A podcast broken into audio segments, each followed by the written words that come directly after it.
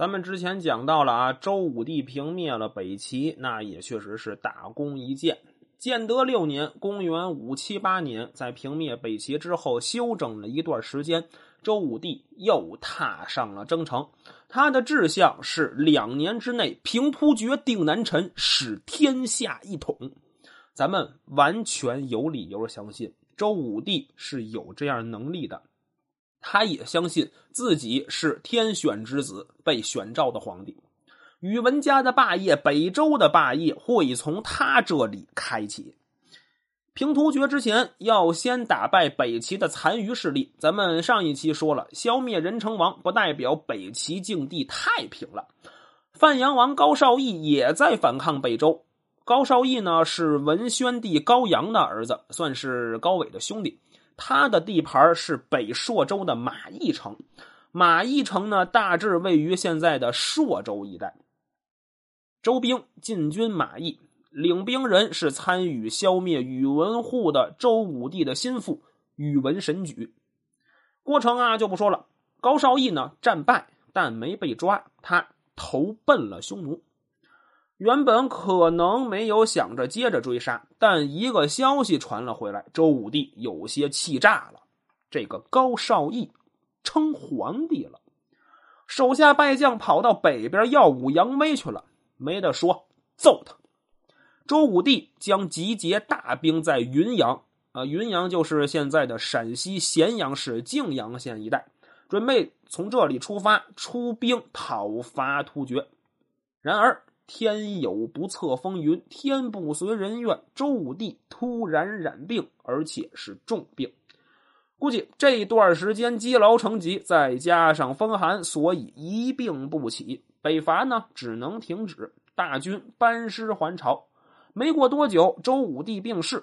相信他闭眼的时候也是不甘心的：一是没能见到天下一统；二是自己的接班人 不靠谱。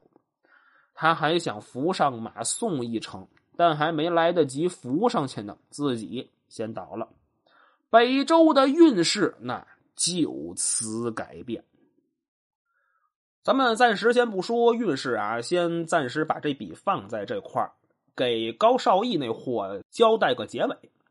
原本他是想借突厥势力呢东山再起，但没想到的是，没过多久，突厥皇帝接受了北周的贿赂，把高绍义呀还给北周了。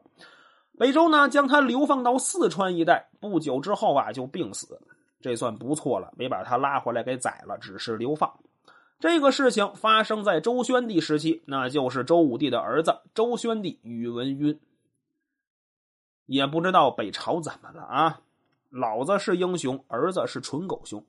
咱们之前讲到啊，高纬是个混蛋，这宇文赟呢也是个混蛋，但这俩混蛋呀还不太一样。唐太宗在和魏征聊这俩皇帝的时候啊，魏征就觉得高纬呢是怂，纯怂，Follow your heart。耳根子软，所以呢，政出多门，国无纲纪。但宇文赟是真的作，作死的作，是真的残暴，真的喜欢作威作福。好好的一个国家，硬生生是被他给败光了。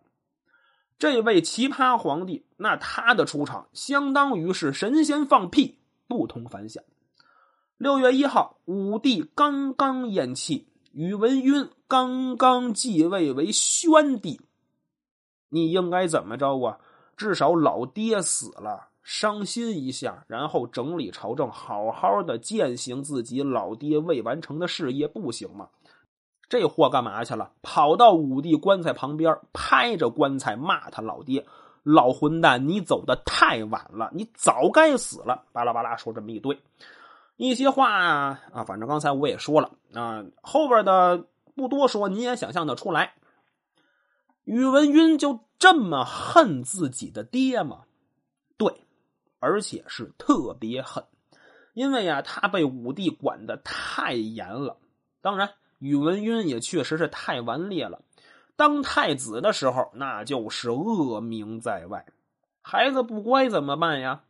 打一顿就好了。如果不够啊，就打两顿，但光打也没用啊。那就给他整顿一下生活环境吧。怎么整顿呀？从身边的人下手。身边有小人，开除了他们，所以把在他身边的公尹、郑义等人给开了。公尹类似于大管家。宇文赟不是喜欢喝酒吗？好，禁酒，不让人往太子住的东宫献酒。总之，就是宇文赟想由着性子干什么，武帝就偏不让他干什么。那武帝就没有合适的继承人吗？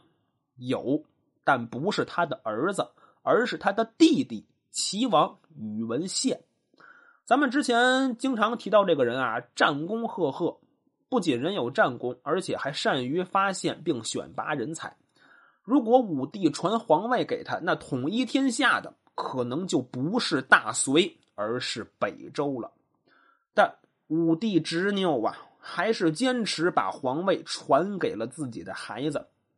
这宇文赟可好啊！憋了好久了，等了好久，终于等到今天。骂完自己的爹之后，当晚就在武帝的后宫撒野。呃，干啥属于 VIP 内容，咱就不说了。之后的执政思路那很简单：我爹之前不让我干什么，我现在就干什么。不是开除了正义吗？好，升职，朝政归你管，你给我回来。郑义这个人，您可记住了，在杨坚篡周的时候，他的作用可是一顶一的。武帝不是给他安排了许多辅政大臣吗？好，一个字儿杀。最为仇视的那就是齐王宇文宪呀。别看宇文赟混蛋，但对于皇权那却是极为重视。是我的就该是我的，所以他担心齐王宇文宪呢会篡权。成为第二个宇文护，那很简单，先下手为强，诬告他意图谋反，将他弄死。但杀死之后，有没有足够的借口谋反，都得有帮手啊，对吧？所以，安义公王兴、上开府独孤雄、开府窦卢绍等人一块通通地去死。当时人都知道，这些人呀，其实就是陪着宇文宪死的，没有什么谋反的迹象。这杀了宇文宪，就开启了他大杀功臣之路。第二年，杀掉王轨，逼死宇文神举、宇文孝伯和尉迟运。武帝时期的重臣那是纷纷落马呀。有人落马，自然就有人被扶上马。那提拔上来的人，主要就是和自己玩的好的，基本上就是要能耐没能耐，就会溜须拍马、阿谀奉承。这些事儿。杨坚都看在眼里。事后他回忆呀，如果这些重臣还在，哪还有他登上皇位的事儿啊？宇文赟继位为周宣帝，那他的老婆也就是杨坚的女儿，自然就是皇后了。父以女贵，杨坚自然晋升为上柱国，出任大司马，掌管军政。在外任职多年，回到京城，那些重臣已经都不在了，能降得住杨坚的，基本没有人了。刚才咱说了啊，宇文赟看重皇权，所以他会进行官职改革，加强自己的权力。别的官职改动咱们都不说，就提一个，他在原有的官员之上设置了四府官。大意就是辅助朝政的官员，这四个官职各有名称，分别是大前仪、大右弼、大左辅和大后丞，还是按照权力顺序排的啊？这四个，杨坚当时的官职呢，就是大后丞。虽然是四府官的最后，但杨坚并不介意，毕竟当时他才三十九岁，还属于年轻人，怕啥？熬着呗。再加上他的身世和皇帝老丈人的身份，那机会肯定会有的。果不其然，过了半年，杨坚就被提拔为大前仪。周宣帝离开京城，也安排杨坚留守，这足能够看出杨坚地位的重要性。说完了正经的关于杨坚的事情，咱们来说说关于宇文赟不正经的啊。我看史料啊，就觉得这个人脑子里真有泡啊。他喜欢玩，但又不想处理朝政，可又不想放权，所以想出了一个无赖的办法——禅让。把皇位禅让给自己的儿子宇文产。这宇文产当时才多大呀？七岁。这个就是北周末代皇帝周敬帝。自己这宇文赟啊，就做太上皇，自称呢天元皇帝。接下来就是一系列的骚操作了，各种改革啊。首先是车轮子要用浑成木做，这浑成木是啥？还真不知道，可能是宇文赟喜欢的吧。